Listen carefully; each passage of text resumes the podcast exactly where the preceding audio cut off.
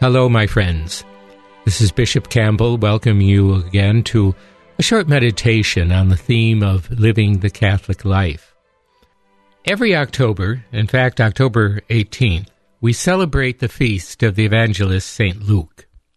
It's a remarkable feast day because Luke was known not only as an evangelist, but also as a physician. In fact, he was called the beloved physician in the New Testament. And therefore, the Feast of St. Luke became an opportunity not only to dwell upon the gift of the evangelist given to us, who actually preserved the gospel message of Jesus, since Jesus himself never apparently wrote down a word. But it is also an opportunity to consider the meaning of the church's ministry of healing and realizing that it is around the feast of St. Luke that Catholic physicians, nurses, and so many uh, members of the medical profession and the first responders began to celebrate the healing arts and to reflect on their meaning as people of faith. I think one of the interesting things about St. Luke is that in his recording of the miracles of Jesus, especially the miracles of healing, there is a reflection on the intimate relationship of body and soul in the human person, and on both the physical and the spiritual realities of illness. How often does our Lord say in healing one who is ill or, or crippled, Go in peace, your sins are forgiven? And I, I think that was a statement not only that there was a connection between the spirit and the body in that person, but also a recognition that a healing is an example of God's message of salvation, of being rescued, as it were, from a world that is touched by weakness and by sin. And you may notice in the Gospel of Luke that Christ is often presented as the doctor of souls as well as the healer of bodies.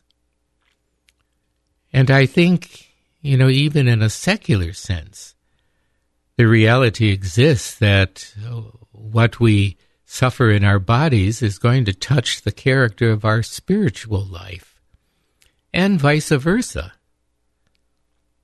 And I think in uh, looking at the miracles of healing in the uh, Bible, there's always this association with acts of faith.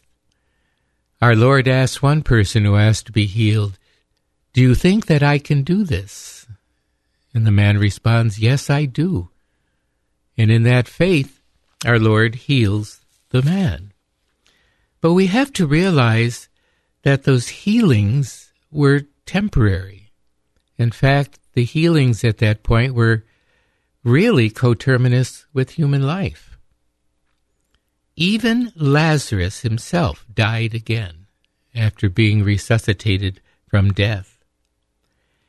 And I think one of the great gifts of the healing that we read of uh, through the hands of Jesus is not only that healing of, of the body, but the gift of the loss of fear of natural death.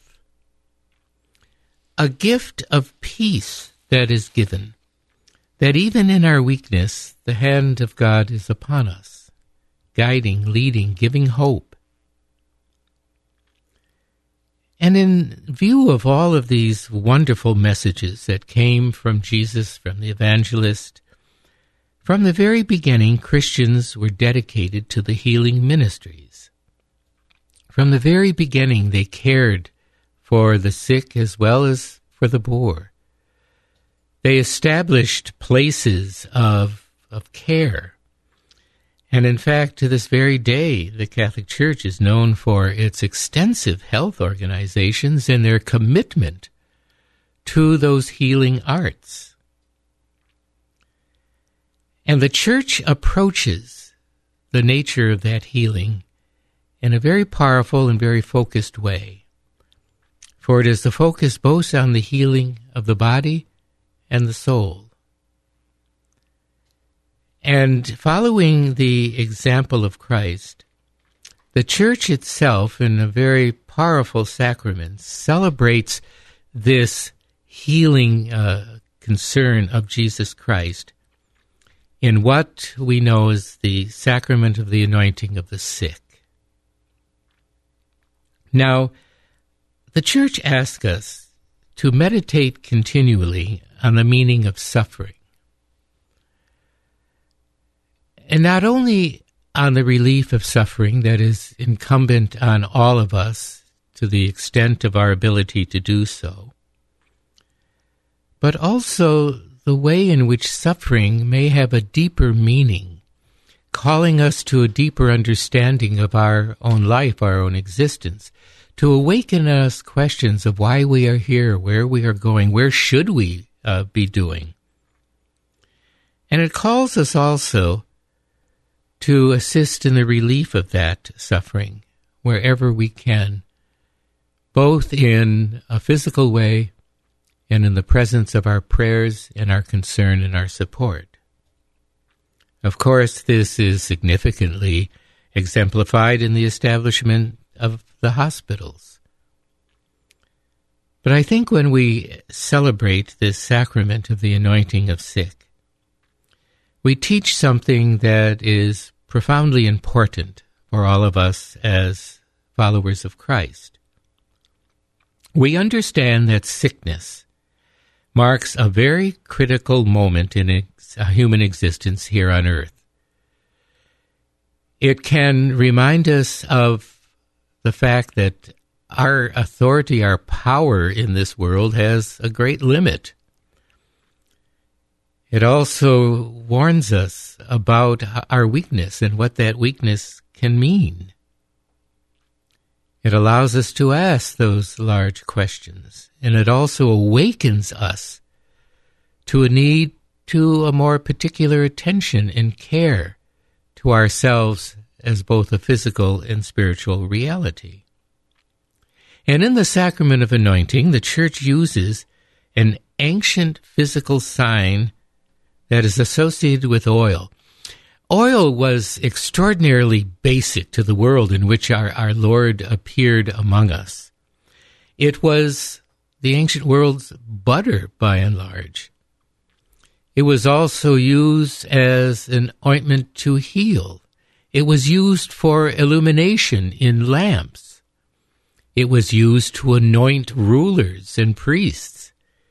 It had a very profound reality and for this reason, that, that blessed oil is used as that physical sign and that a point of conveyance of God's grace in that critical moment that all of us, I think, are inevitably going to face the moment of weakness and sickness. And in the celebration of that sacrament of the anointing, if there is a physical healing, we are to rejoice and to give thanks. And they do occur.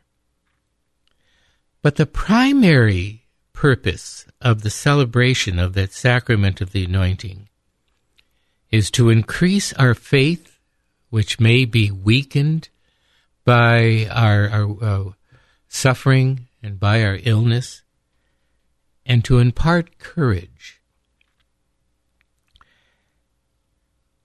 we do this through the invocation of the Holy Spirit to assure the one who is ill that he is not alone in this trial. The entire church is with him. Christ is present, the power of the Holy Spirit, and the many prayers that are offered for his intention.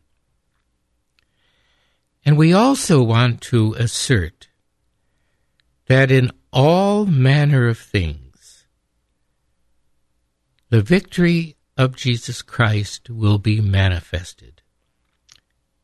Ultimately, in that moment of death, But existentially, in moments of weakness and concern, moments of doubt and fear, it is the victory of Jesus Christ that gives us that deep faith, that profound courage to be able to stand before Christ, uh, seek his assistance, praise him for his love, and await the fullness of his glory.